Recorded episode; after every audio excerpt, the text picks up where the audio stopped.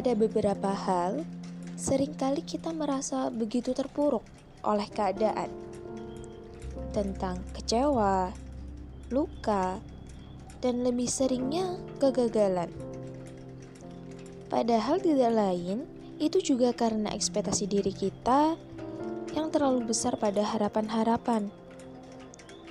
Ia ada bukan serta-merta karena ia ingin, melainkan karena diri kitalah yang menghadirkannya.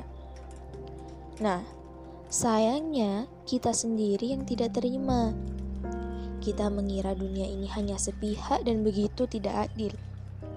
Padahal sebenarnya ya biasa-biasa saja. Kita merasa luka kitalah yang paling berdarah tanpa mau menengok luka orang lain. Dan itu menyebabkan kita terlalu egois untuk memahami dunia ini. Begini, memang jatuh dan terpuruk tidak pernah menjadi pilihan kita. Namun, ada kalanya jatuh ada agar kita mengerti betapa berharganya hal yang sedang kita perjuangkan. Kadang juga ia seumpama teguran yang harus kita dapat, mengingatkan agar kita tak begitu besar kepala pada dunia.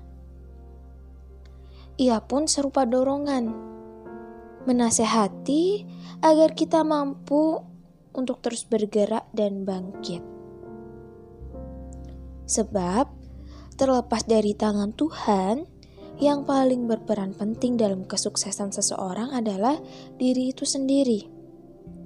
Maka, kitalah kunci dari kita sendiri. Pada akhirnya, segala hal yang kita pandang sebagai kesedihan, sejatinya itu adalah cara semesta membentuk kita menjadi lebih gigih. Bahwa pada hal separah apa pun, maukah kita tetap menghadapinya? Nah, apa pun itu ada agar diri kita menjadi lebih baik. Memang, Kadang kita itu perlu terbentur agar nantinya kita terbentuk. Kita juga harus tahu bahwa semua pasti butuh sentuhan. Entah itu keras atau tidak, semua yang terbentuk membutuhkannya agar tampak menjadi lebih mempunyai energi. Demikian pun diri kita. Ada yang disentuh biasa saja sudah bisa membangun dirinya.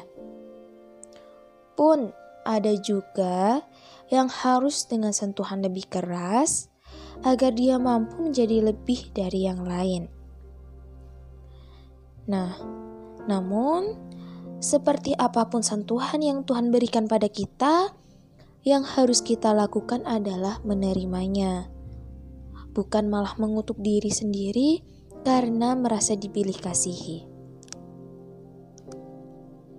Percayalah saat nanti kamu bisa menggenggam mimpi-mimpi dan berbahagia, kamu akan berterima kasih pada kesedihan dan nelangsa. Bahwa karenanya, kamu bisa berdiri di titik emasmu dengan ketangguhanmu. Kamu akan berterima kasih pada dirimu karena akhirnya kamu bisa melewati semua itu. Berterima kasih karena kamu tetap mampu bertahan dan terus menjadi pejuang. Hingga nantinya kamu akan bangga menceritakan kisahmu itu. Bukan karena kamu sudah berhasil, melainkan karena kamu pernah gagal.